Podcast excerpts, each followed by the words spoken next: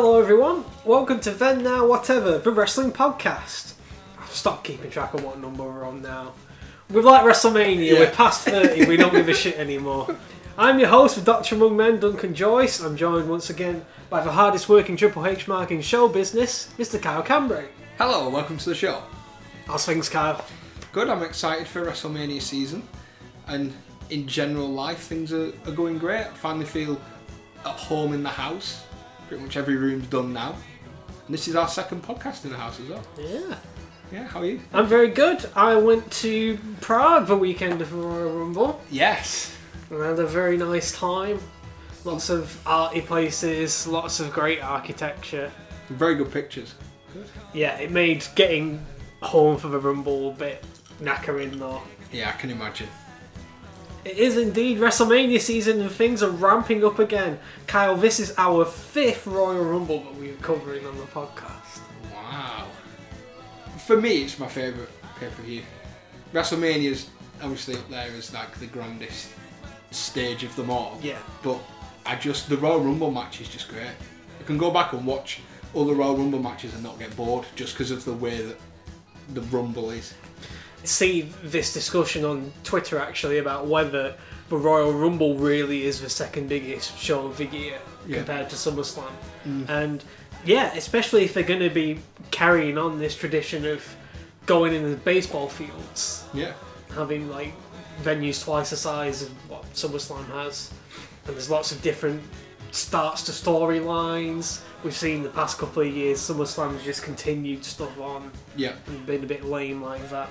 My only thing that I would say for Rumble, if they are going to continue being in baseball stadiums, is I'd like to see a little bit of a stage.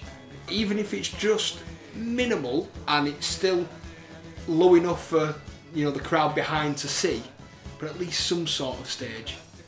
We all love a good stage. the 2020 Royal Rumble from the 26th of January 2020 in Minute Maid Park in Houston, Texas. 42,715 fans in attendance. Did you catch any of the kickoff show, Kyle? I did not. Ah, I got home from the airport was midway through the US title match, so I actually had to seek this out and Yeah. watch it I mean, watching the kickoff show live is bad enough. So going back and, and watching it when it's not live, that must have been tiresome. Yeah, when you don't have the excitement of the pay per view ahead of you anymore, Yeah. you, you really understand how lethargic some of these matches can be, which Yeah. we'll get to. Highlight of the whole entire show, which I caught live, was R-Truth coming out. Having a chat with Booker and Renee and Sideshow Bob. He's talking about entering the Royal Rumble and he wants to get his revenge on Brock Lesnar, but he's scared of Brock Lesnar because he might take him to Sioux Falls City. Booker just was not trying whatsoever to keep a straight face, and Renee was really struggling. As far as in ring action goes, the first match saw Sheamus take on Shorty G. Sheamus started cutting promos in anticipation for his return round about the end of November, and it seemed like they were building towards him getting into the actual Rumble match, but no, he's settling for beating up Shorty G because he's short. And he's not a G. No. no one with a slogan like "Rise over size" Yeah. should be a, a G. No, Really. no. So Sheamus stands his ground from Gable's ground game early on, and there's a wild crossbody by Gable that sends both of them over the top, only for Sheamus to start working over the arm. And Gable had a really nasty cut on his ear when he got posted into the ring post. Gable eventually fights back with chops and Liger kicks. The moonsault gets caught in midair, but Chad then turned it into a DDT, and then actually got the moonsault, the Chaos Theory, which Sheamus kicked out of, and then he turned an axe handle into the ankle lock, but Sheamus got the ropes. Shorty G gets a crucifix counter to the Irish Curse for a near fall, only to then get Brogue kicked to get finished off at 12 minutes and 35 seconds. This is a solid, safe match to get Sheamus back into the rhythm of things. Yeah. Apart from a couple of counters, it was pretty unspectacular though. Yeah.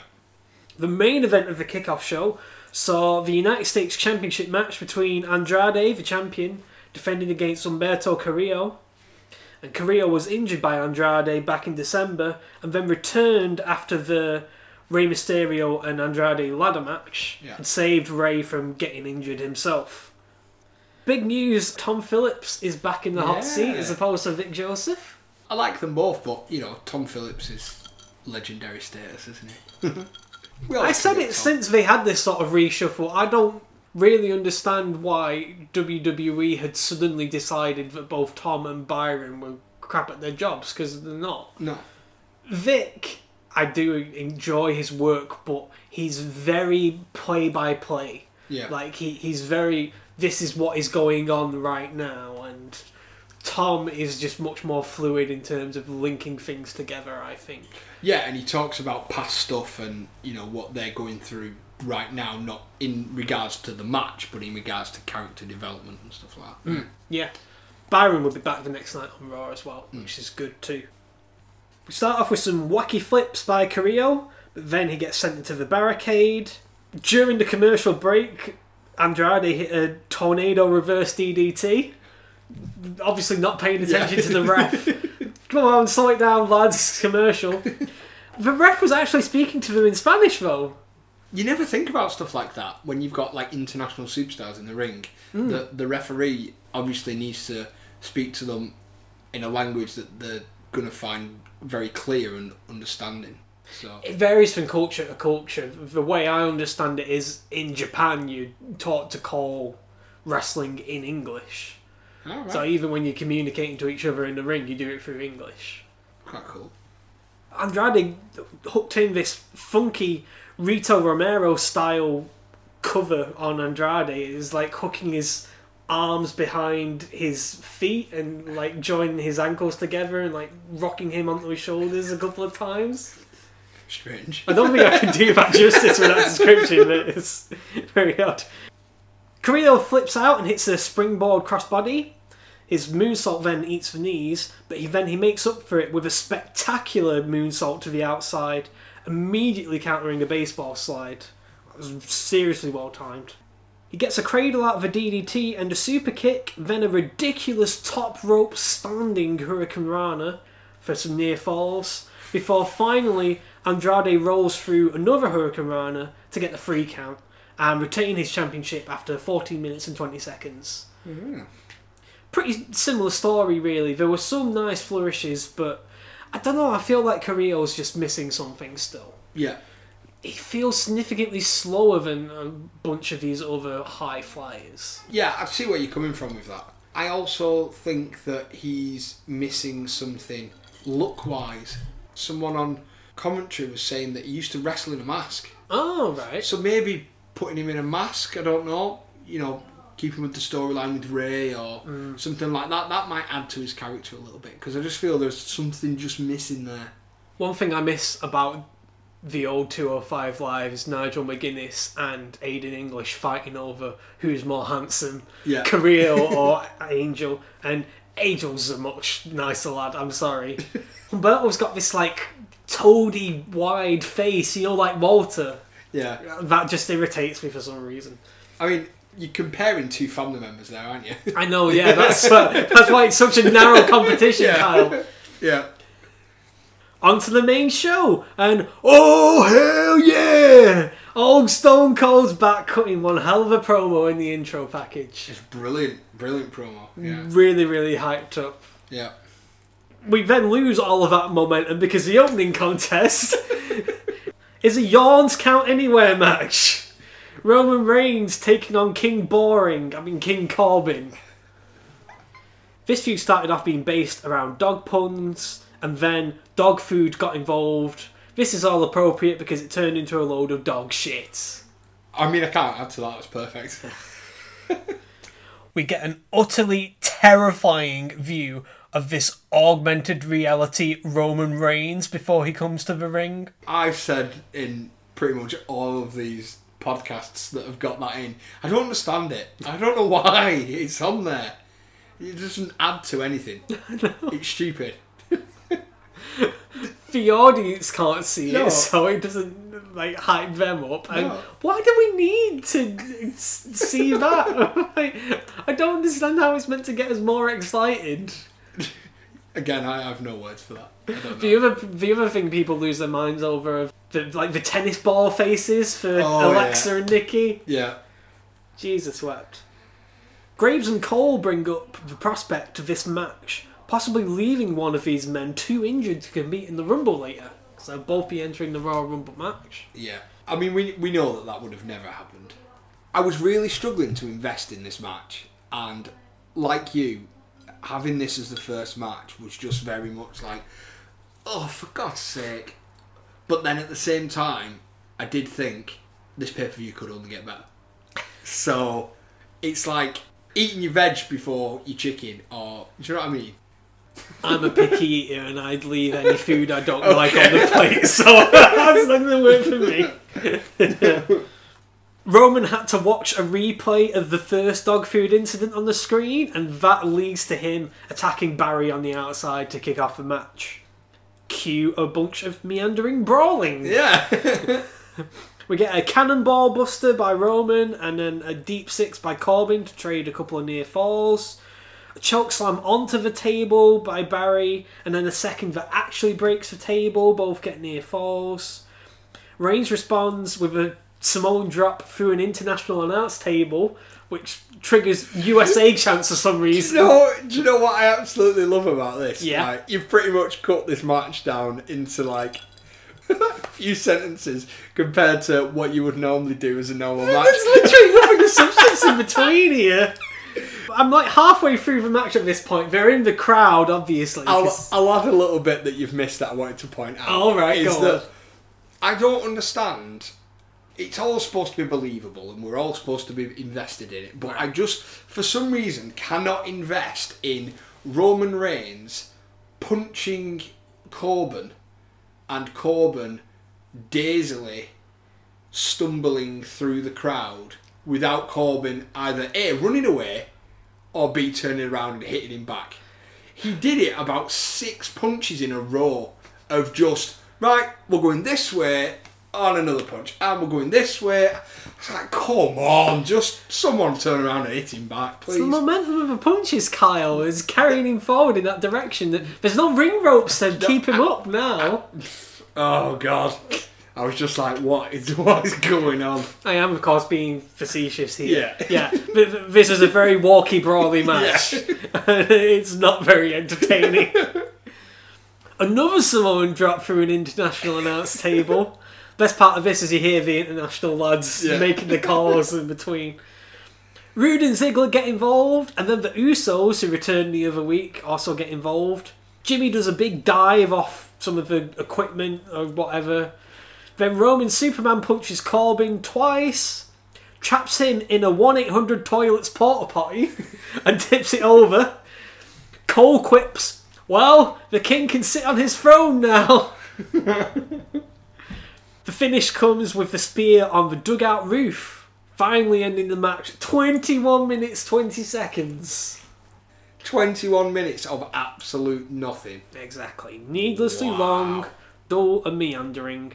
The finish at least made for a good visual in this unique venue, but please go away, Corbin. Yeah. I don't want anyone telling me, oh, he's so over, he's such a magnificent heel.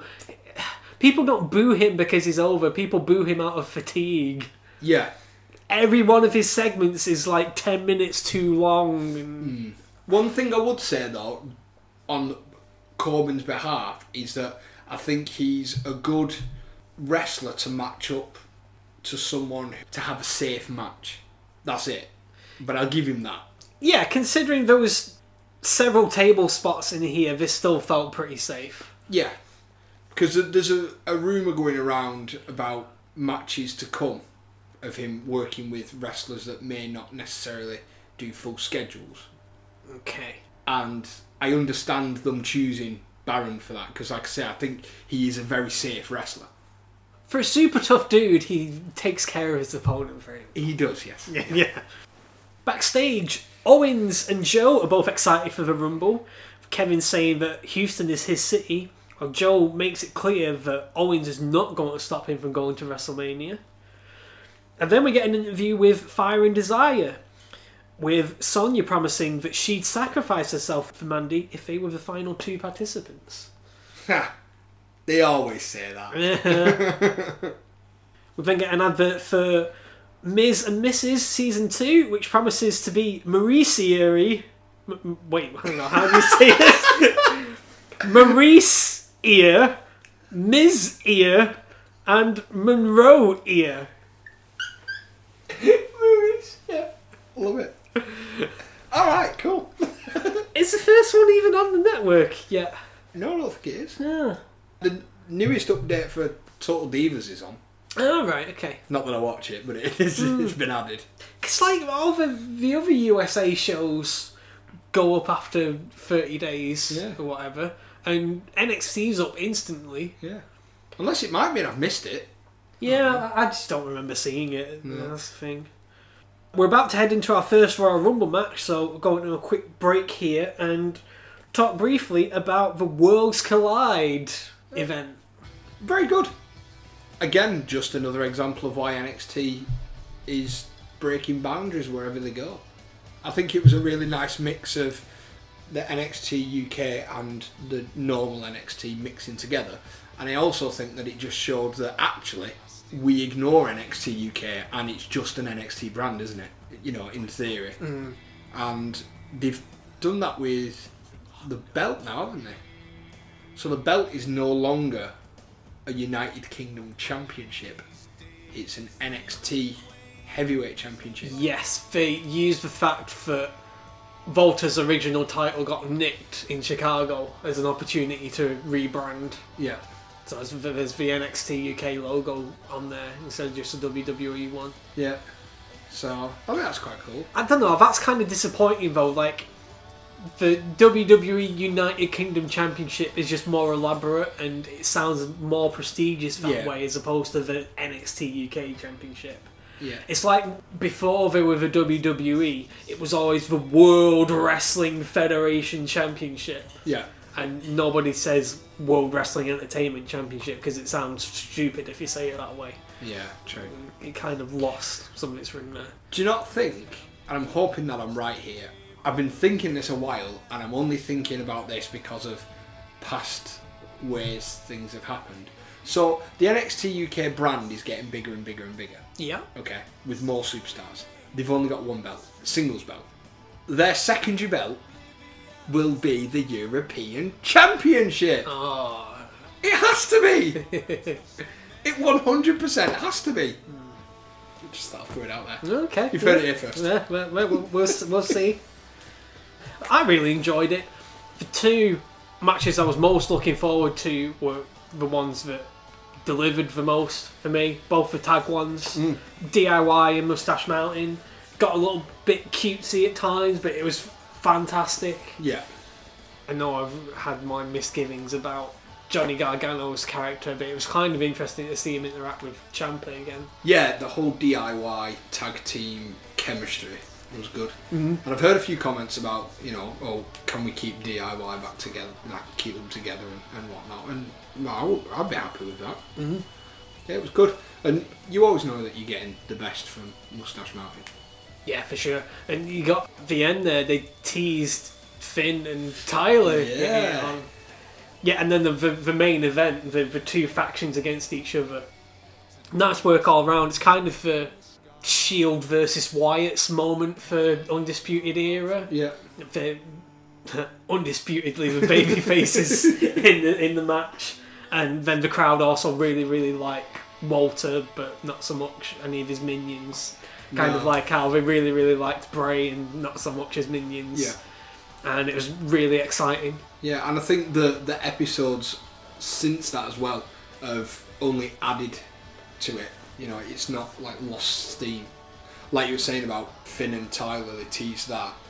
That's looking like a high potential since Finn's, you know, been going after Trent. Poor old Trent, he's always like the gatekeeper to getting to Tyler now, and he always gets beaten up. no. What is this, a progress show? Second match on is the Women's Royal Rumble. Who would you you think would be the contenders for this match, Kyle? So straight away, I'd have gone Alexa Bliss, Okay. Charlotte Flair, Hmm. Shayna Baszler, I think they'd probably have been my top three considering like storyline wise. Hmm. Yeah, Shayna was the one I couldn't look past for me. Yeah. She's clearly, in my view, done everything she can in NXT. Yeah. A nice way to sort of transition her on, and she's got a little bit of unfinished business with Becky from Survivor Series. Yeah. Nice way to transition her over to that, whilst also boosting her up even more. Yeah. Not very many names announced beforehand, No, as far as I, this field goes. I quite like that. I don't like the idea of knowing who's going to come out in the Rumble because I think it loses its mystique. The whole idea of the Rumble is like, oh my god, who's coming out next? Yeah, I mean, if they announced the names, you would never know which order they were coming out, but you'd still know who's in the match. So yeah, I like the mystique behind it of of not really announcing many. And that way, they, they can do what they want then, can't they? They can change, all all right, well, I'll have her coming out then, or, you know. I like a good sort of middle ground, like having half the people announced to something and then Yeah. the other half are surprises. Mm. Well, coming out at number one is tennis ball AR woman Alexa Bliss. Yeah. She's got an uphill struggle, Kyle. Even more so when number two comes out. Hell yeah! I'm on my own. NXT's Bianca Belair. Yeah. Although she's already got an NXT title match in Portland, so why does she need to be in this match? That's very true. But these are the sort of things that WWE think we can ignore. Mm-hmm. Because there's another one that's happened most recently that we'll get into at the end. Right. This is such a great segment to get Bianca over. She gets all aspects of her athleticism over in this match. It's a handspring moonsault before number three comes out. Holy Legends Hurricane! It's Mighty Molly! She flew without her cape! Yeah. That's illegal!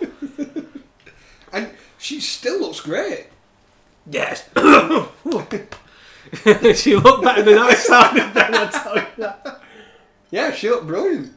Definitely she'd be really useful to have as like a agent of somebody Yeah. to stick around and do the odd angle or two with someone. I Yeah, think. yeah, definitely. Mickie James is apparently working as a backstage agent now, Oh, wow. and she reportedly laid out a whole chunk of this match. Ah, brilliant. I like Mickey. Number four is Alexa's tag team partner. She's a sexport, Nikki Cross. I'm Nikki the I'm a sex paw. you see that video backstage. My missus is obsessed with that. Every time she sees Nikki now, she's like, I'm a sexport. she comes and saves Alexa, but then Bianca hits the kiss of death on Nikki onto Alexa. Yeah. Number five is Lana, who wants us to welcome the greatest double double superstar in the world. The only good thing about Lana was her costume. Oh, sorry, the Captain Marvel. Yeah, Captain Marvel, mm-hmm. yeah. I just can't be doing Lana. I really can't. running theme of this match is Nikki Cross taking everybody's finishes. So she takes Lana's X Factor. Then out at number six, a real surprise here, very recent NXT signee Mercedes Martinez. yeah. And she spine busters Cross and it hits really cool suplexes to people. Number seven, looking amazing, is Liv Morgan. She eliminates Lana, but then Lana gets on the apron and eliminates Liv. Oh. And that rivalry continues. Yeah. Number eight is Mandy Rose, who hits a big knee to Nikki Cross. Number nine is Candice LeRae, who hits a lionsault to Nikki Cross. Bianca eliminates Molly Holly, and it looks like Alexa eliminated Rose, but luckily enough, she landed on a caterpillar. That segment was amazing. Otis had wormed his way from underneath the ring and saved Mandy, so her feet never touched the floor. Brilliant. Absolutely brilliant. Number 10 is Sonya Deville. I really liked the way she was brawling with Mercedes here. Yeah. And then she teams up with Mandy to hit high and low on Mercedes and eliminate her.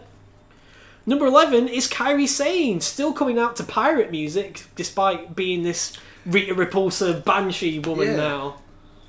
I, I think they need to go back to that pirate sort of look for her. I'm not liking this new character choice. No. No. Oh. It's a double interceptor to Bliss and Cross. Why do they always time this so that Kairi is hitting her elbow drop by the time the next person's coming out so that the camera misses it? This happens every year in the Rumble. Yeah. That next person is number 12, Mia Yim. It's a nice net breaker on Kairi and eat defeat to Nikki Cross. Cross saved Alexa from a military press, but Bianca swings Bliss into Nikki and Nikki gets eliminated. And Alexa has to hang on to Bianca's braid to survive. Yeah. Sonya accidentally struck Mandy from off the apron, but Otis caught her. And then Bianca knocks Sonya onto the pile, and so Fire and Desire both get eliminated. I was upset about that. Mm.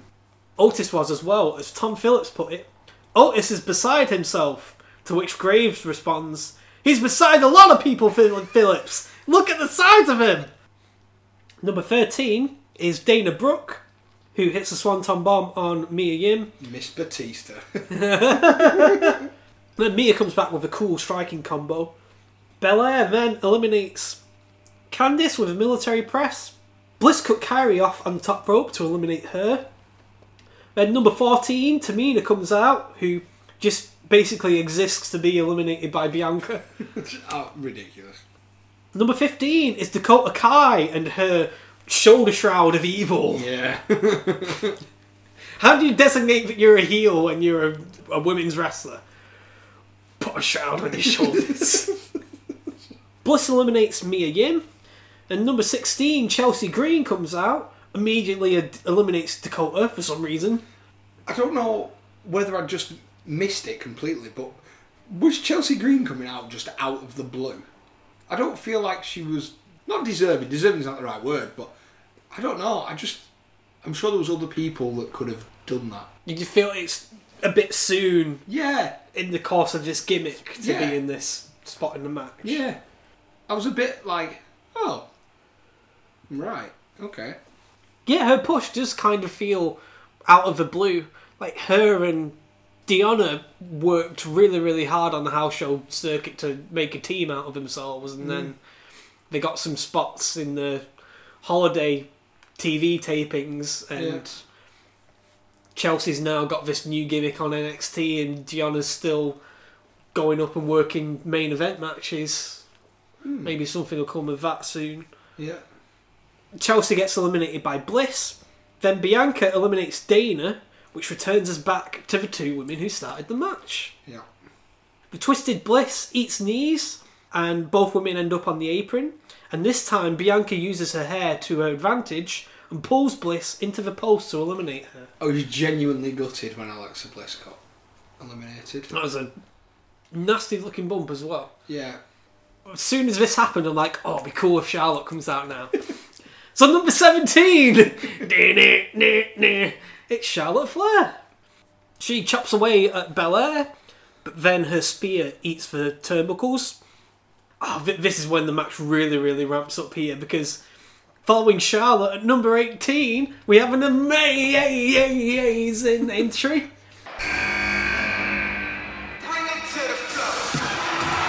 Well, and all of a sudden, Houston is feeling the glow. I mean, we haven't seen Naomi in competition in months.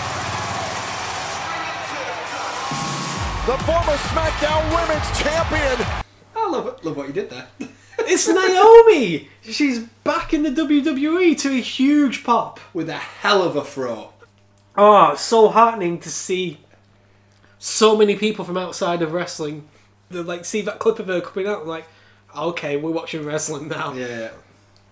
She hits a Hurricanrana on Bianca, and then the hits keep coming because at number 19, the Hall of Famer, the Glamazon, Beth Phoenix comes out.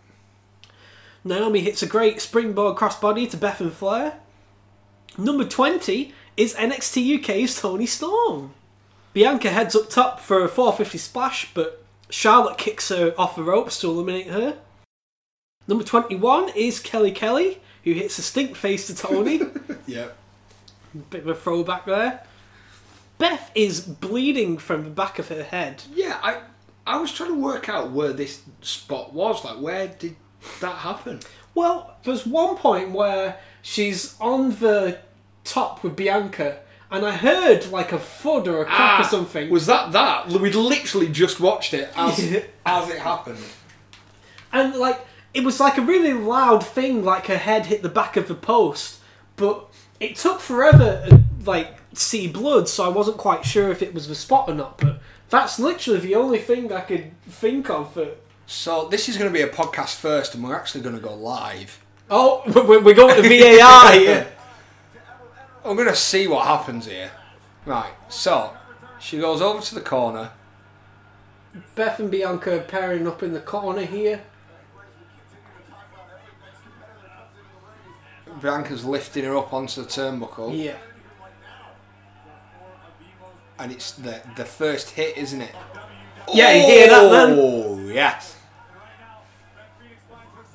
So Beth kind of bumps for Bianca's forearm, and she does it too much and loses track of her head, and it seems like she hits the top of the post. That's very loud. See, I didn't notice that the first time. That is very loud. Beth is really going after Charlotte Flair, like trying to kick her out, and she's hanging on for dear life. It's fucking awesome. Number 22, Sarah Logan. Commentary spend most of her time in the ring talking about how she was one of the only women to be announced, and then she gets immediately eliminated. She's another strange one where I'm thinking she's kind of stuck at the moment. She doesn't really have like a storyline.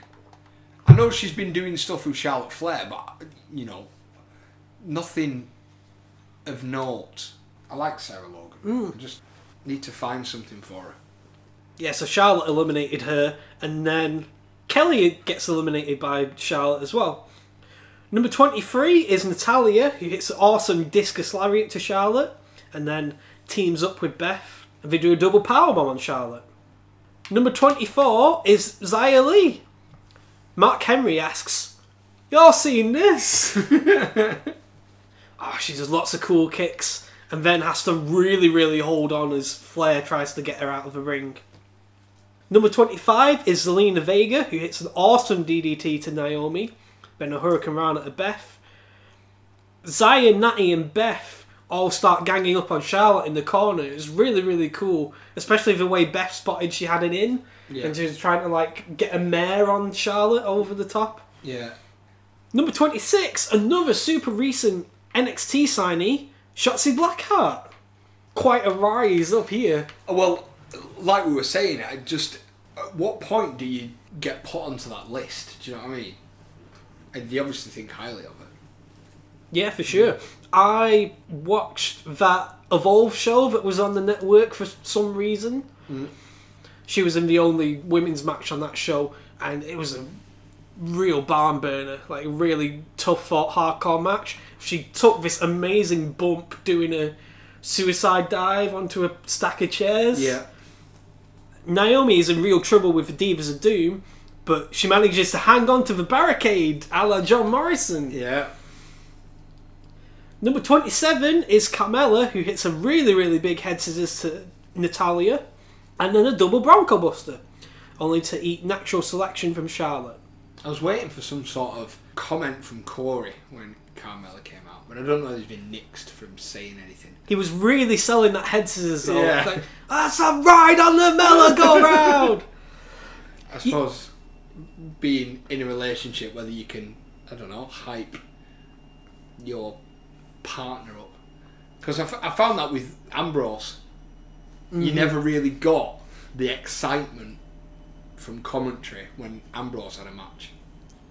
Beth hits a glam slam to Charlotte, and number 28, Tegan Nox comes out. Good to see Tegan back. Yeah. She hits a choke slam on Zelina. Yeah. Hashtag Lady Kane. but then she gets put down with a glam slam as well. Then we get to easily the lowest point of the night. Number 29, Santina Marella. Oh my god, it was absolutely embarrassing. Thankfully, they eliminate themselves. And then we get to number 30, and business has picked up because it's Shayna Baszler. And at this point, shit really goes down because she eliminates Xia, Tegan, Zelina, and Shotzi in quick succession. Meanwhile, Naomi, who is hiding out on the announce tables after surviving on the barricade, builds a bridge to walk from the announce table back onto the steps. And then gets eliminated by Shayna. that always happens. Baszler then also eliminates Carmella and Toni. The Divas of Doom gang up on her and hit the heart attack. Hmm. Nice spot. But then Beth eliminates Natalya. Revenge from the first Women's Royal Rumble. Yeah. There's then a big pop for Shayna and Charlotte squaring off. But Beth nearly tosses Charlotte out, so Shayna eliminates Beth. And Flair hangs on again. Finally, head scissors Shayna out over the top rope to win. My only thing with that is that she's looking around for the head scissors the second time, like she should have done it the first time. Mm. Do you know what I mean? You could look at the first attempt as maybe they were trying to get the bearings still, or maybe they were trying to Yeah, good point. bring up the drama. Yeah, I just it, that last thing that I, that happened. I just thought, were they supposed to be doing that in the first instance? You know, What do you think overall, Kyle? really, really enjoyed it. My only thing that I I wasn't so keen on was the Santina bit. Yeah, I just felt it was a bit derogatory towards the fact that they could have just had all girls in it. I didn't kind of see the funny side of it. I just thought it was a bit, meh, why, why have we done this sort of thing. Other than that, I thought it was brilliant. Mm, it was yeah. really good. very entertaining match. Don't think it was quite up to the same standards as the previous years.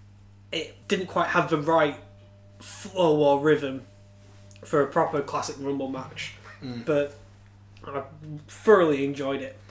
Major props to Nikki Cross for selling everybody's shit in the first half of that Yeah, match. yeah, And then to Beth Phoenix in the second half for keeping the match together with that big bloody cut on her head. She was just always doing great things with hang on spots and pairing off with different people, working with a whole range of women despite, like I said, her head wound. yeah. I thought there was also great performances by Bianca and Shayna as well, which we'll get into. I really feel like this should have been Shayna's match for me. Charlotte, she didn't really have anything of interest going into this match. Her storyline was just the generic. Well, I'm going to enter the Royal Rumble match. I suppose that her, her thing is she said she'd do it and she did it. Mm. That's kind of where she's going with. But I, I totally agree with you about it should have been Shayna's. I suppose storyline wise now with Charlotte, it is it, are we still getting Shayna coming up because in theory Charlotte could potentially just replace Shayna within NXT. Hmm. She's got a lot of unfinished business with Rhea Ripley, so maybe something will come of that.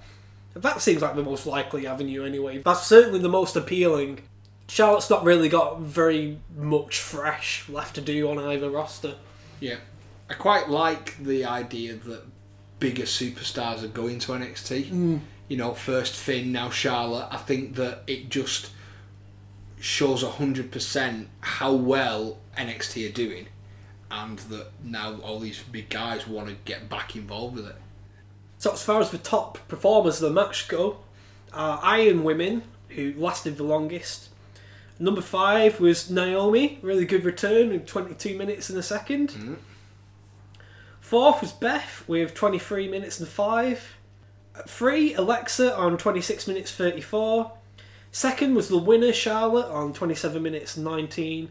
And then at number one, Bianca Belair lasted 33 minutes and 20 seconds. Wow. That's brilliant. As far as eliminations go, at number four, Alexa Bliss had three. At number three, Charlotte Flair had four. And then joint winners, both setting and breaking the record, were Bianca Belair and Shayna, who each got eight eliminations.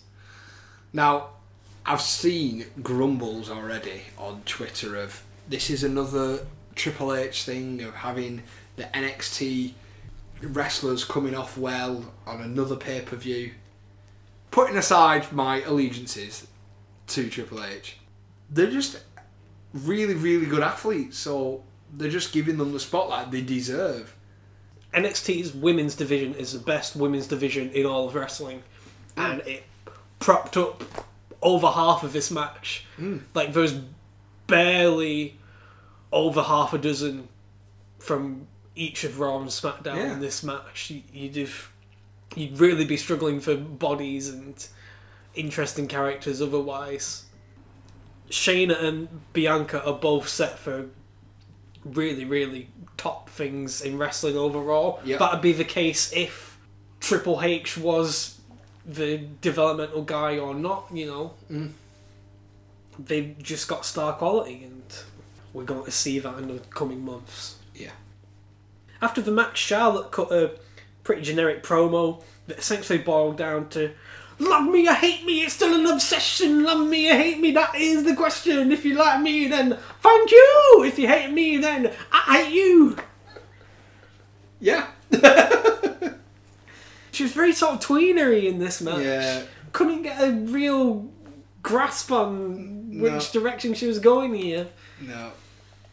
Then get an advert for WWE 24, WrestleMania in New York. New York. Yeah. No mention in New Jersey at all here now. We need one at Wembley. Yes. I would 100% go. Yes. Or even a SummerSlam. Something. Give us something. Yeah. Give us all that money you're paying the Saudis. Yeah. I'm pretty sure we will put on a hell of a weekend for you. Yes. King Corbin's then interviewed and has a moan about the Usos getting involved to help Roman. Match number three is for the SmackDown Women's Championship. Bayley, the champion, defending against Lacey Evans. They've been dragging their feet about having this match for quite a few weeks now. Finally, a couple of weeks ago on SmackDown, Lacey won a non title match to earn this title shot. Mm. I hate Bayley's new music. yeah, same. Very, very generic. For a top superstar as well, your generic tracks normally go to your mid carders, don't they? Well, CFO$ are gone now. Nobody in WWE knows how to handle music. Really? They, I think people guess they left around about August, and all of the f- new themes that have happened since then have been ah. way downhill. Right. Yeah, I didn't, I didn't realise they'd left. Mm, yeah. Why is Lacey still acting like a utter caricature, coming out and waving her hanky and shit like woohoo, woo I can't seem to get into the character of Lacey.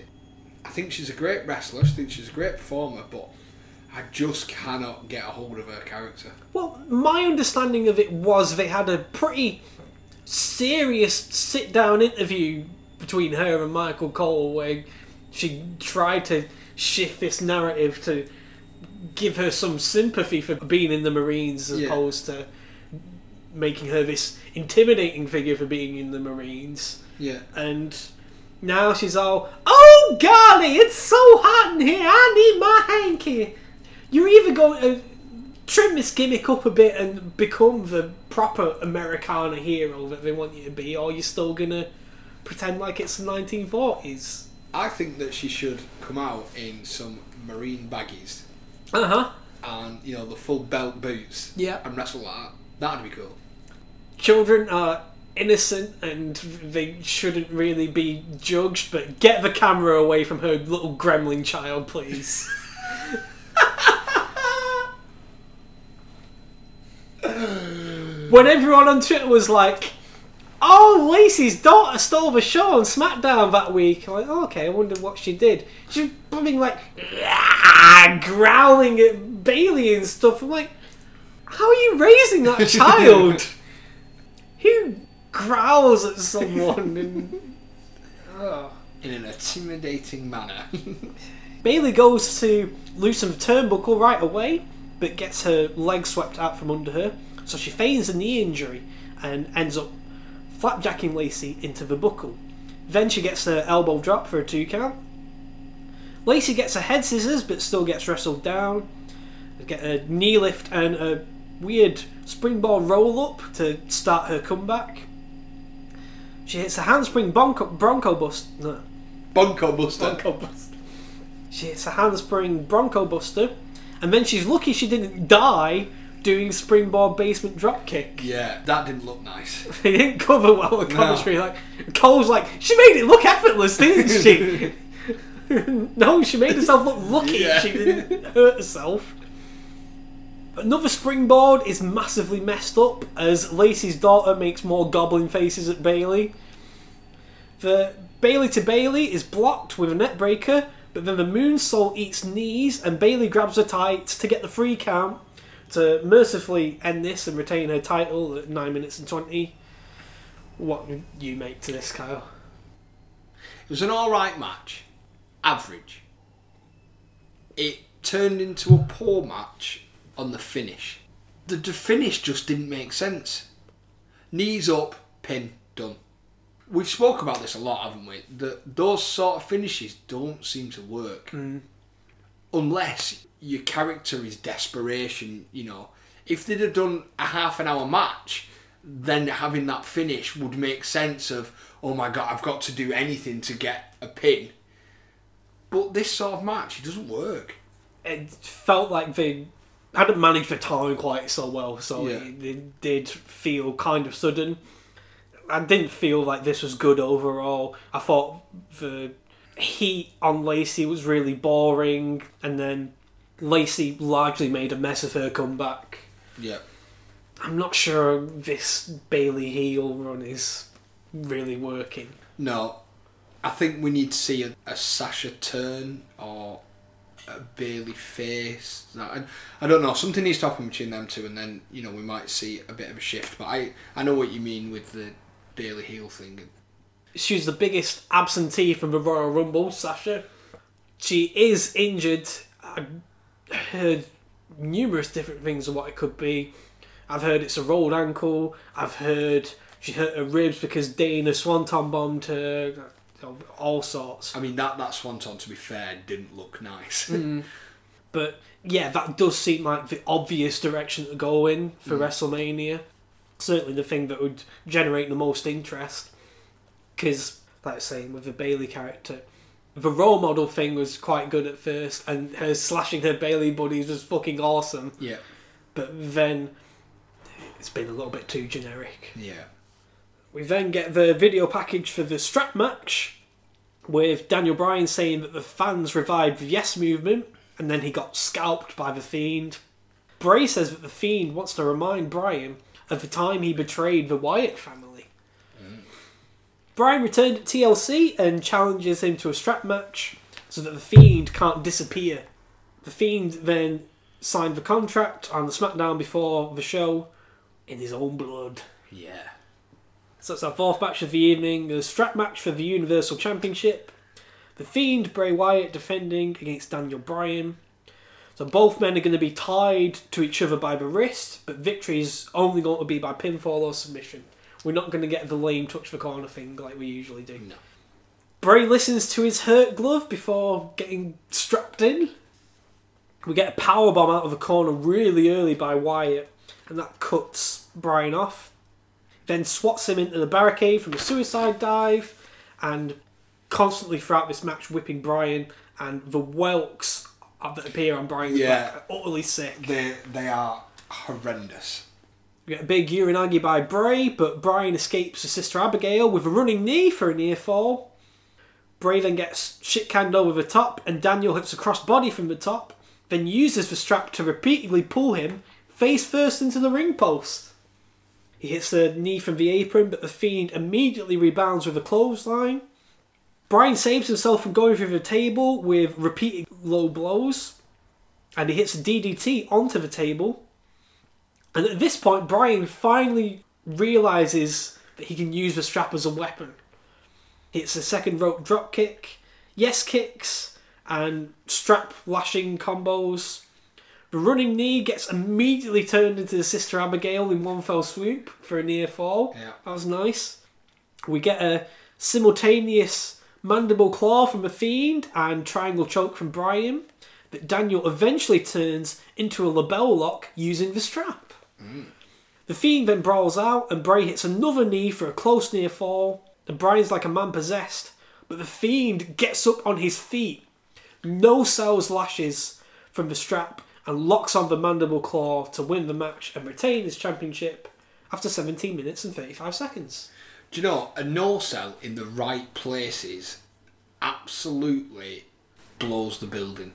Like how effective that was, of the fact that that has happened to Bryan. Bryan's felt it right at the very end. Wyatt gets it, no sells it. Holy shit, brilliant. And the reaction from Bryan as well uh, really put that moment over Yeah. too. Yeah. I really enjoyed the match. My only thing is, I get the storyline of let's get tied together so the Fiend doesn't disappear, but I, this sort of gimmick match don't like the strap matches. Too repetitive. Yes. Yeah. Ignoring that it was a strap match, I really enjoyed the match. I think at the moment, the Fiend is just running on rocket fuel. I think that his character, the way that the crowd react to him, everything is like he is the guy at the moment. And I think Daniel Bryan just was excellent. Really, really good. Mm. On the night, both this and the SmackDown Women's title match were the point where I was really starting to fade. But on the second watch, this was actually pretty good. I really like the psychology of Bryan only seeing this strap as a way to confine the Fiend. Yeah. And he was refusing to use it as a weapon until you got to the bottom of the ninth when he realised it was really in trouble and he, he needed to use it because, you know, he's got this kind of purity. He sees his advantages of wrestling Yeah. just so long as he can stay at the close quarters with the Fiend. Yeah, yeah. Yeah, I, I get your point. It's a bit samey, but this is pretty watchable. Yeah, yeah. Not up to the standard of the first time they wrestled at the Royal Rumble, No. no, 2014, but still a solid piece of business. What do you think about the Fiend moving forward? Do you think he's absolutely perfectly fine solo? Or could you see maybe additions? I prefer you keep him solo. The whole gimmick is like this kind of internal conflict of, of this man processing his trauma. So you have like the Funhouse Bray and the Fiend Bray, like kind of manifesting itself. And I feel like if you bring some firmer characters into that, it would mess that up a bit. One thing that I'd like to see, I'd like to see him go full Mick Foley. Say we saw the Fiend and Bray in one night. Right. Because essentially, they are one person but two characters. And even if, say, he brought a third wacky character out, like the gym guy. Do you know, he's so underrated. I absolutely love that video where he's like, it's just, yeah, like stuff like that. He mm-hmm. could really work with that. Even if he got pinned like the gym guy got pinned, and it's like, right, well, he's not lost the belt because the fiend holds the belt, or stuff like that. I think that mm. would really work. mankind has always felt like the right sort of example to follow as far as how Bray would work as a face character. And we've seen it get oh so close like a couple of times and they just always reverted back to type. I mean not that this character is reverting back to type, they've done some innovative stuff with it, but they've certainly improved things from the Seth situation. Yeah, I think that because we are we are a smarter audience. I do agree that we, you know, with the internet and stuff like that. I think that Bray is our hero, regardless. If that makes sense. he, he certainly gets positive receptions Yeah, for a lot yeah. of his work. Yeah. Oh joy, Super Showdown is back on February the 27th. then get the video package for the Raw Women's Championship match. Becky's out to avenge her only big black spot of 2019 and finally beat Asuka. Nice, simple story. Follows on from all sorts of issues with the Kabuki Warriors mm-hmm. over the festive period. Yeah. my match I was most excited for going into this show. Yeah, I can see that. I quite like the idea that Asuka is coming away from the tag team a little bit. I think that she's great in you know the Kabuki Warriors, but she comes into her own as a singles So it's nice to see her do some singles matches. Mm-hmm. So it's our fifth match of the evening with the Raw Women's Championship on the line. Becky Lynch defending against Asuka. So Asuka's still got her original singles music, and thankfully it fits better than Kairi's. Yeah. I think she's done a tremendous job with this heel turn along with Kairi. Yeah. And I like the way she's changed up her gimmick. She's also now my favourite YouTube star. Yeah. There's a really nice pace to start this match. Asuka blocks a baseball slide and swings Becky around to kick her in the arm, but then the hip attack missed and Becky locked on to disarm her in the ropes. Get a neckbreaker from the second rope to get Asuka back in control again, then a sweet whip reversal into a second rope drop kick for 2 mm-hmm. Becky drop kicks away another hip attack, brings Asuka onto the apron, and tries a T-bone suplex. Then Asuka tries a German suplex, only for Becky to suplex Asuka face first onto the floor. Yeah. That was nasty. Yeah, that's a sign that you know you've got two people really committed to make a statement in this match. Yeah, and the, the trust factor. Mm-hmm. Yeah. It's followed up by a T-bone suplex into the barricade, and a top rope leg drop back inside gets a near fall. One of Becky's European uppercuts is blocked into a backslide for two, and then Asuka blocks all of Becky's suplexes to hit a fisherwoman jawbreaker for a near fall. Asuka's apron suplex is blocked, but she hip attacks Becky into the post. We then get a superplex that's blocked into an avalanche uranagi by Becky for a near fall. Asuka hits a codebreaker and then turns the kick out into an armbar and then into the Asuka lock before Becky finally gets the ropes. Yeah. There's one face wash Kawada kick that Asuka does, but really seems to knock Becky out. But she grabs the ref before he can call the match off. There's another buzzsaw kick that gets a close near fall for Asuka. They then trade their submission counters. Becky makes do with a reverse DDT for a close near fall. She ducks Asuka's back fist, and Asuka tries to spit her mist out, but Becky kicks her in the gut and it gets spat away. And Becky finally locks on to disarm her to get the submission and retain her championship after 16 minutes and 25 seconds. Do you know, I always.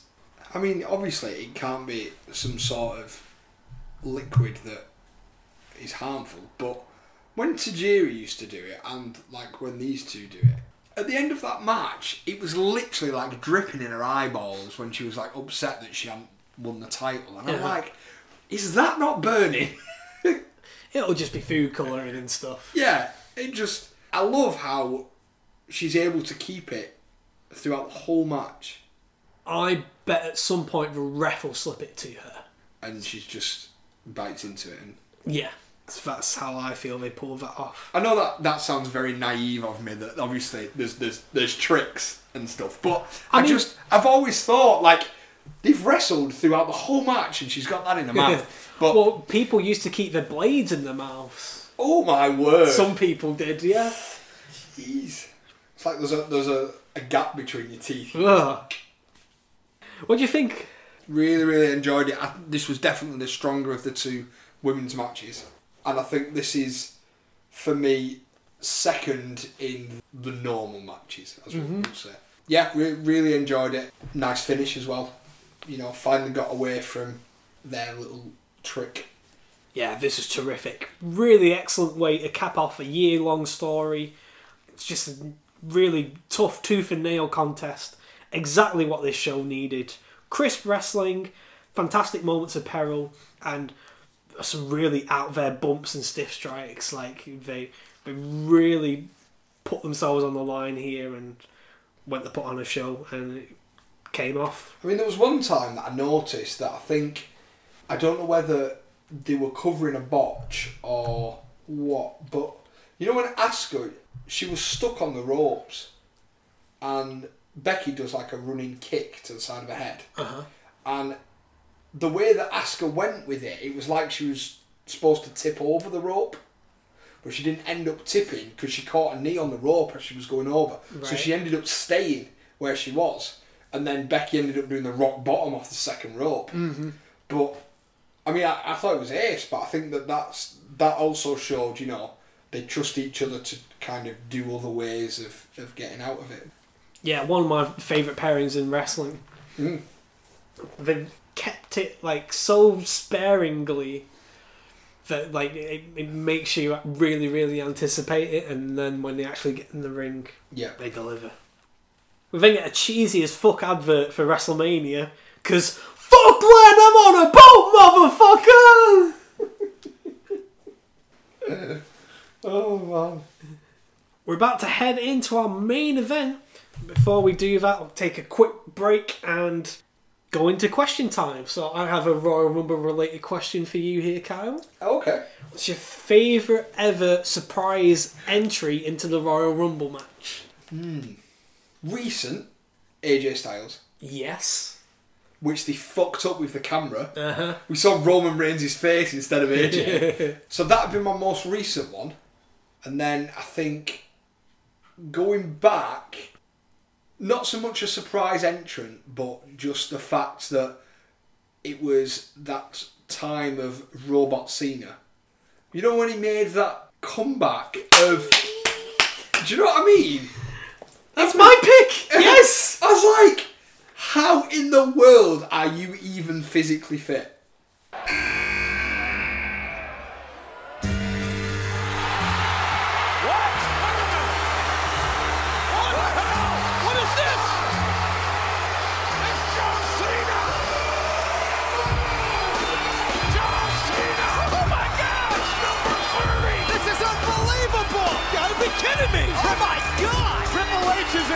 Expression told the entire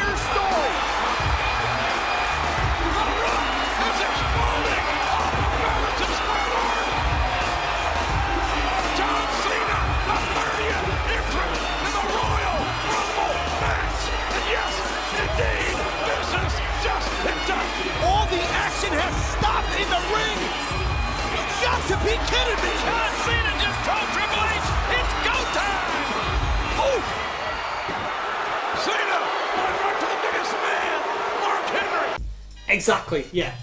It was a total surprise, yeah. Yeah. that, that, that's why it's my pick, because Yeah. literally, so it's 2008, John Cena tore his pec in a match with Mr. Kennedy back in October the previous year. Yeah. And the prognosis was six to nine months.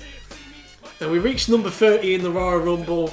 The buzzer hits, and he comes out, and it's Madison Square Garden, and the crowd is going fucking banana. It's the look on Triple H's face as well. Yeah. It's just like You're not supposed to be here. yeah. It was fucking ace. And then the other really cool part of it was everybody just marks out for the surprise, and then when he starts wrestling, they're like, oh shit, we don't like this guy. Boo! yeah, that's why that's my favourite. It's only been a thing since like I don't know the tens really of you know like having the surprise entrance. When it first started, you never had surprise entrance in the rumble. It was just your generic rumbles, wasn't it? And then it sort of became a thing towards the mid 2004 2005. It was like, all right, who can we get into like surprise? Mm-hmm. Because they bring like legends back, wouldn't they? But it's now like a, a big thing. Before we get our main event, we get the Street Profits giving their Gen Z show recap. It was nice of Montez to wear that tracksuit covered in the Games Master logo. Yeah. They speculate on who will win the Rumble through the medium of singing people's theme songs. Booker T then comes out to join commentary because it's his hometown.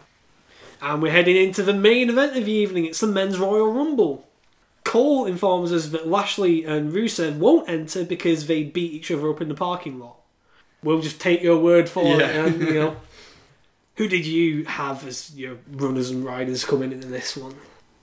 Drew McIntyre, all the hype that we'd seen of he's coming in, and we'd seen all those interviews that they'd done on the network of the pressure that he'd had on, on from Vince McMahon when he came out as that the Scottish free agent. Okay. And it was like he's the next big thing, future world champion.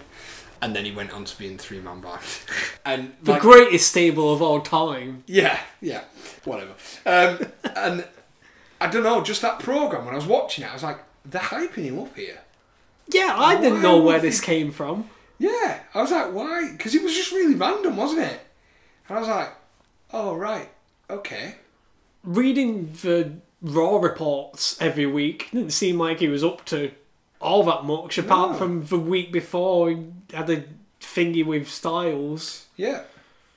My other one was Roman. Obviously, you've always got to put Roman up there. Mm-hmm. And then, like the cynic in me was then thinking, but would they have Roman win it again? So it was really hard for me to pick an outright who do I think, other than like I say with Drew, because they he just they'd hyped him out of nowhere. Mm-hmm.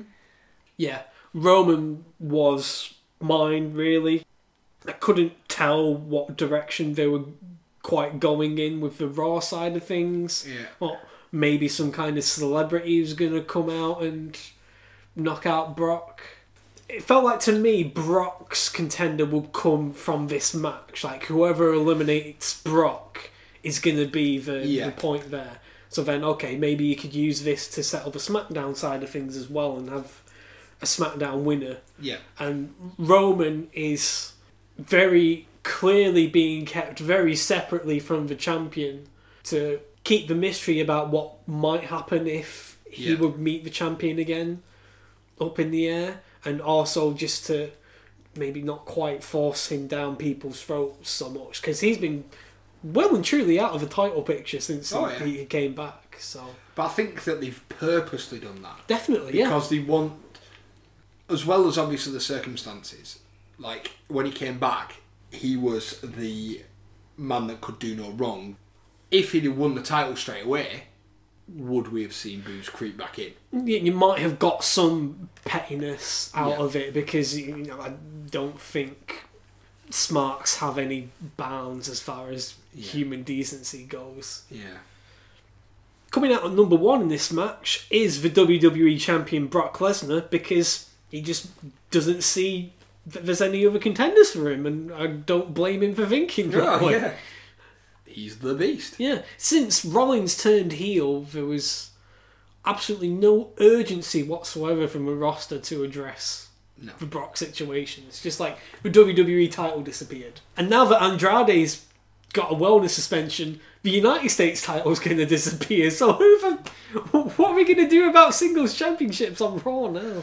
I know this is going to sound like it's gone off subject, but it'll full circle. You know how United have bought this new Fernandes guy from Sporting Lisbon? Right. on the lads group that we've got, they were all like putting on photos of like Twitter and stuff of them saying, "Oh, apparently Fernandes is the next big thing. Oh, Fernandes is the next big thing." So automatically, I was like, "Ah!" ah. So I was sending loads of Brock gifts.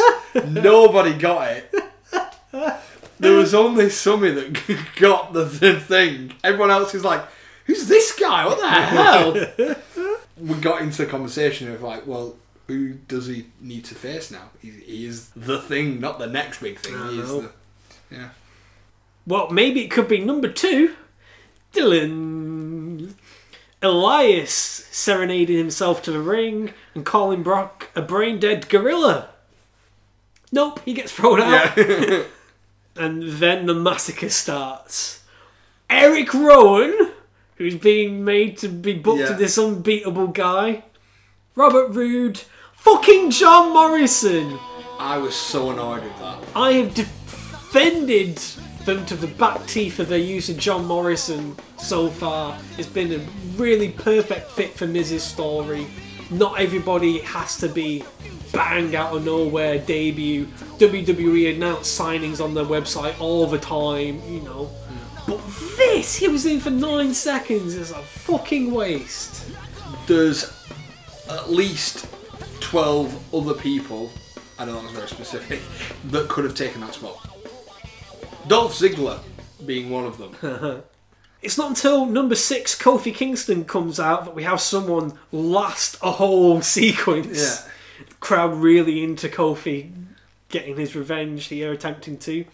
Number seven, Rey Mysterio, and then number eight, Big E, kind of rally together and gang up on Lesnar, and we get the Trouble in Paradise, the big ending, the 619, but then Rey jumps off of Big E's back, straight into Lesnar to get eliminated, and Brock jumps off Big E's back. That was a nice takes move. Kofi down. Yeah. Yeah. it's fantastic. Didn't expect that. He then eliminates for New Day, and we're back to business as usual. Cesaro, Shelton Benjamin after a nice tease of an alliance Yeah. with his Minnesota running mate. Shinsuke and a returning MVP have gone in quick succession. Then number 13 is the new NXT North American champion, Keith Lee. And you can see the look on Brock's face. He's like, oh, he's a big boy. I'm sure that it's Keith Lee, where Brock Lesnar mouths, "Who's this guy?" Yeah, you see him mouth like, "Who's this guy?" yeah, he's the first guy that truly feels like he's on equal footing with Brock here. Oh yeah, And he gets to knock him down. Stereo clotheslines leave them both at the mercy of number 14, Braun! And the fucking beef in this ring is off the charts now. Hits a huge shotgun dropkick to Keith Lee. all it needs is a Big Show Ah, yeah. suplex, and that ring is out of there. Lee and Braun's issues catch up with them, and Brock sneaks in from behind and eliminates both of them at the same time. We're fucking halfway through the field now. Number 15 is Ricochet, and he survives long enough for number 16, Drew McIntyre, to come out. We get a low blow from Ricochet to Brock, and Drew hits the Claymore that sends Brock all the way over the top, and Brock Lesnar is eliminated, and that gets a monster pop. Fuck you, Brock. the catharsis is just. the the assist from Ricochet, the running kick from Drew, that will go down in history. We're making history tonight. Making history. Instant star making moment. Yeah.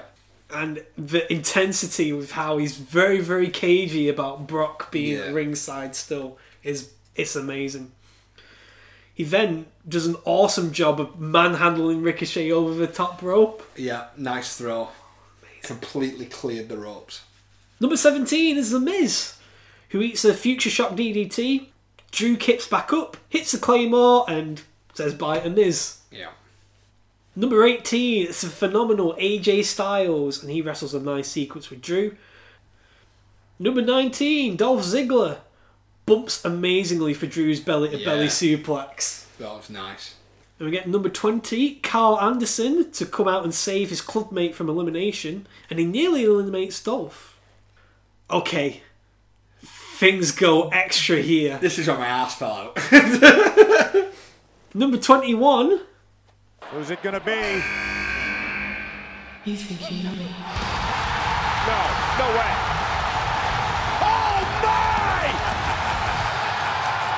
You gotta be kidding me. The rated R superstar! Edge is here!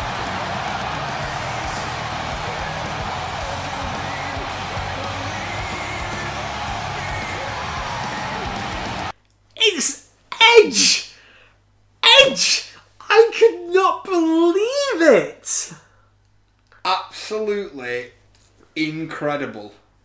This guy was told if he ever wrestles again, he could be in a wheelchair. What the actual F? I know. I'm always going to have that anxiety about some of the bumps he's going to take. But my god, look at the emotion on his face when he comes out, when he Yeah. gets that ovation. Nearly in tears, wasn't Yeah. And then he sets up and does his pyro and he's edge again. I'm scared, but I'm happy. Yeah. It spears all round, except the camera misses the first one. Yeah. Typical. Fucking Kevin Dunn. Ooh, Edge and AJ square off. Yeah. This feels like a tease for something. And then AJ tears his own rotator cuff, bumping for Edge's spear. This is nasty. Oh, God, right on the shoulder. Number 22 is King Corbin. Fuck off. However, going back to what I said earlier in the podcast, Yeah. that's the rumour of Edge's next opponent. Oh no. Because he's he's known as a safe performer. It's it's a very safe way to derail someone's push. Yes, I agree. AJ has to get eliminated early by Edge because his shoulder's fucked. Out of number 23 is Matt Riddle, and he's dispatched in embarrassingly quick fashion by Corbin. I think we really need to talk about how Riddle's mouth might be getting him into trouble. I think he got a very nice warning off Brock to leave him the fuck alone. Apparently, Heyman pitched Riddle coming out in the Brock elimination sequence, and Brock was like, fucking having nothing to do with this lad, Yeah. and so they switched Shinsuke in instead. Yeah. He got Gobby to Goldberg as well. It's just.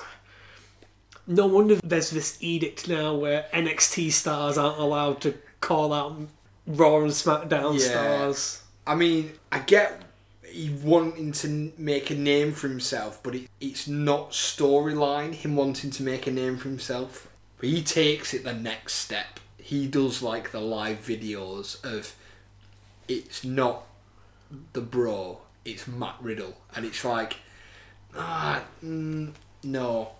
But let's all ignore that. He's a chill guy. Yeah, He's weed. Yeah. yeah. He's joined the group chat. Oh my god. Oh, what a cool guy. Number 24 is Luke Gallows. And Corbin hits a deep six on Edge, only to be eliminated by McIntyre. And the club then hit the Magic Killer on Edge. Oh, if only he had a partner that could help him out. I know, hmm. Who's he tag teamed with? Number 25 is Randy Orton. Holy shit! Rated RKO! He goes on an RKO fest, and we get a nice little reunion with Edge as they eliminate the OC. Number 26 is Roman Reigns, and he spears Ziggler and eliminates him. Then number 27, Kevin Owens comes out. Cannonballs for everyone. Pop up powerbomb on Drew. Stunners to Reigns and Orton. We're then joined by number 28, Aleister Black, who has some great strikes and hits a black mass on Drew. The black mass on Drew, apparently, Drew said in a radio interview that it knocked him out. Oh god. Realistically, how do you take that move? I, I don't know. It must hurt. I know, because like you you can tuck your chin all you want, but yeah. and Ali can slap his pads all he wants, but that foot's gonna get in your face, you know. Yeah, it's nasty. Speaking of nasty, number twenty nine is Samoa Joe. Hell yeah, gimme Joe versus Aleister. Yeah. Come on. Joe and Kevin end up going at it, but then they stop themselves because out comes number 30, Seth Rollins. He's joined by his buddies, Buddy, and AOP. they drag people on the outside and beat them up. Then we get curb stomp to Drew and then Roman. Buddy trips Black up, which allows Seth to eliminate him. And then AOP catch Seth when Owens tries to eliminate him. That was nice. So then Seth eliminates Kevin Owens. And then after being saved from the coquina clutch by Buddy, he eliminates Samoa Joe. That leads to Kevin and Joe brawling to the back with all of Seth's minions to take them out of a match. And so Seth left alone with a bunch of baby faces. I know, and he's on the turnbuckle shouting, Where you going? Where you going? He tries to recruit his old mate Roman, but gets Superman punched. And then, after a particularly strong worded altercation with Edge, storytelling, yeah. Drew eliminates Seth. Yeah. It's nice that's going back to when it was the The authority. authority. hmm He had him in the money in the bank, didn't he, with his head. Yeah. We're down to our final four. It's Roman Reigns, Drew McIntyre, Randy Orton, and Edge. Drew takes an RKO and a spear from Edge, and then a double RKO from Rated RKO. But after Orton teased hitting Edge with the RKO, Edge pulls his trigger and eliminates Randy. Roman hits a Superman punch on Edge, but then Edge leapfrogs Reigns and hits a spear. Then get a war of attrition on the apron, but sees Roman knock Edge's supporting arms away from the ropes to eliminate Edge. Yeah. Agonizing. It's like my favourite elimination ever when Batista just swipes Sean's arms away. Yeah. And then Drew comes in with the Claymore kick and eliminates Roman Reigns to win his first Royal Rumble match after 1 hour and 50 seconds. Amazing. my favourite Royal Rumble match for a very, very, very long time. It was the perfect story. Brock did his part. I just enjoyed it. I thought it was really, really good. perfect isn't quite how I describe it, but ah, it's definitely a match of two halves here. I think overall, the first half it felt too long and like there were too many people being made to look like geeks. Yeah. I think you could have trimmed a bunch of people out, and just so long as you keep the main New Day and Mysterio, Keith Lee and Braun segments in, you get the same effect. Yeah, true.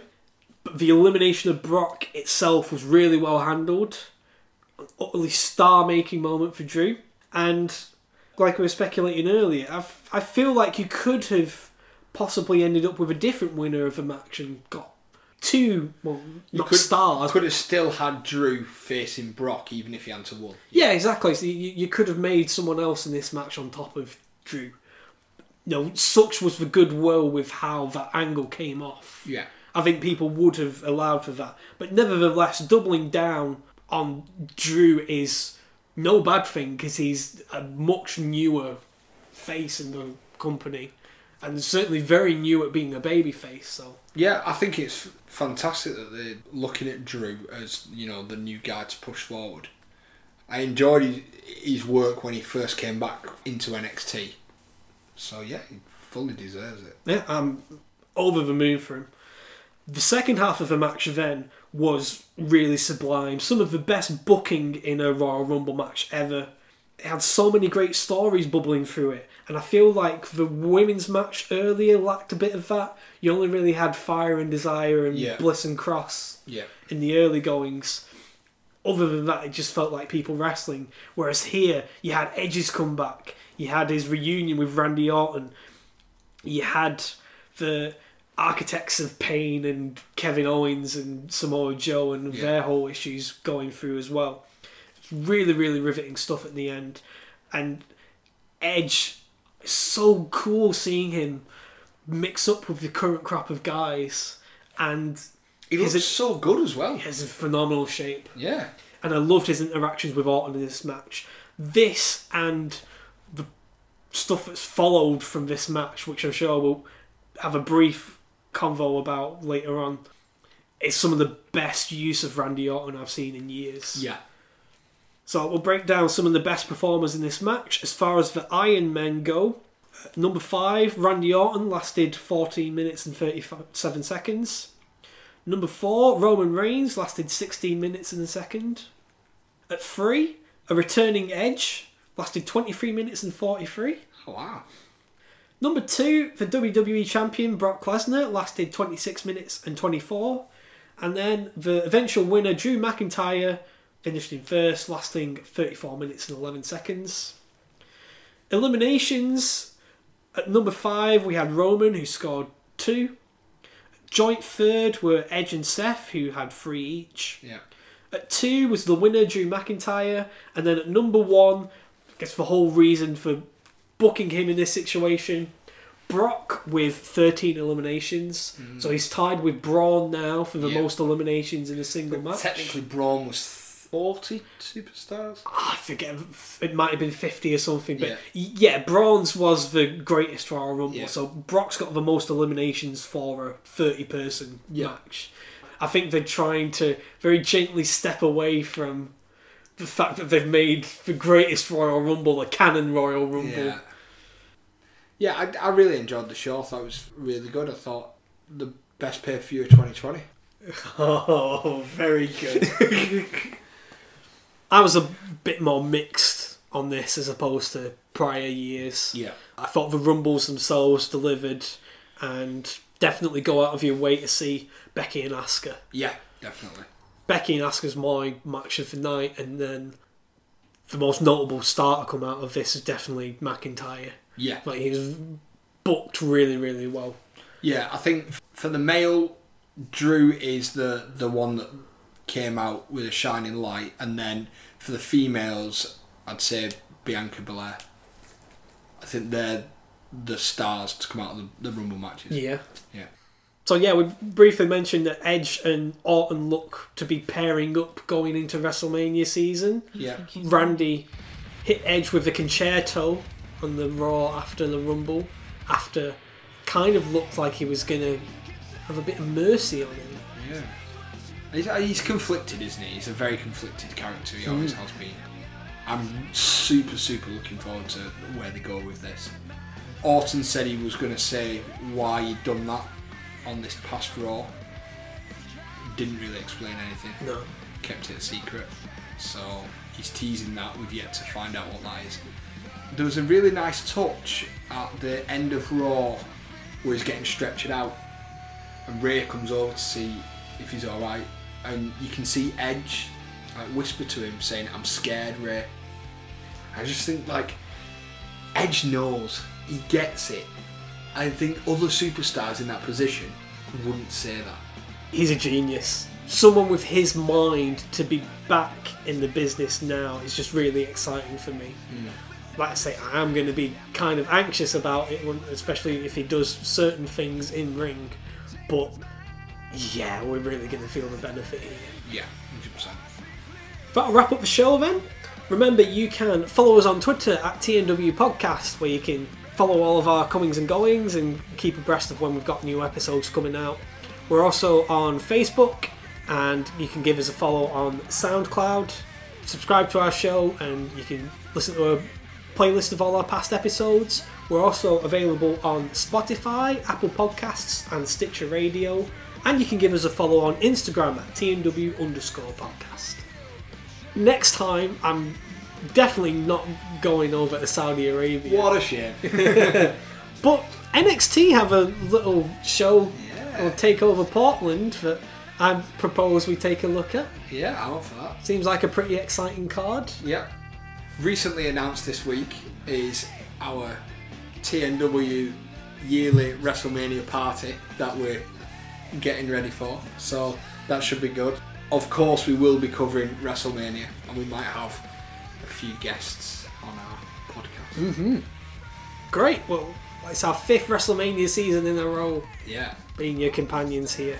I'm sure that there's an elimination chamber still to come, right? Yeah. yeah, we'll see if we squeeze that in as well. But yeah, hopefully we're going to have Takeover Portland next.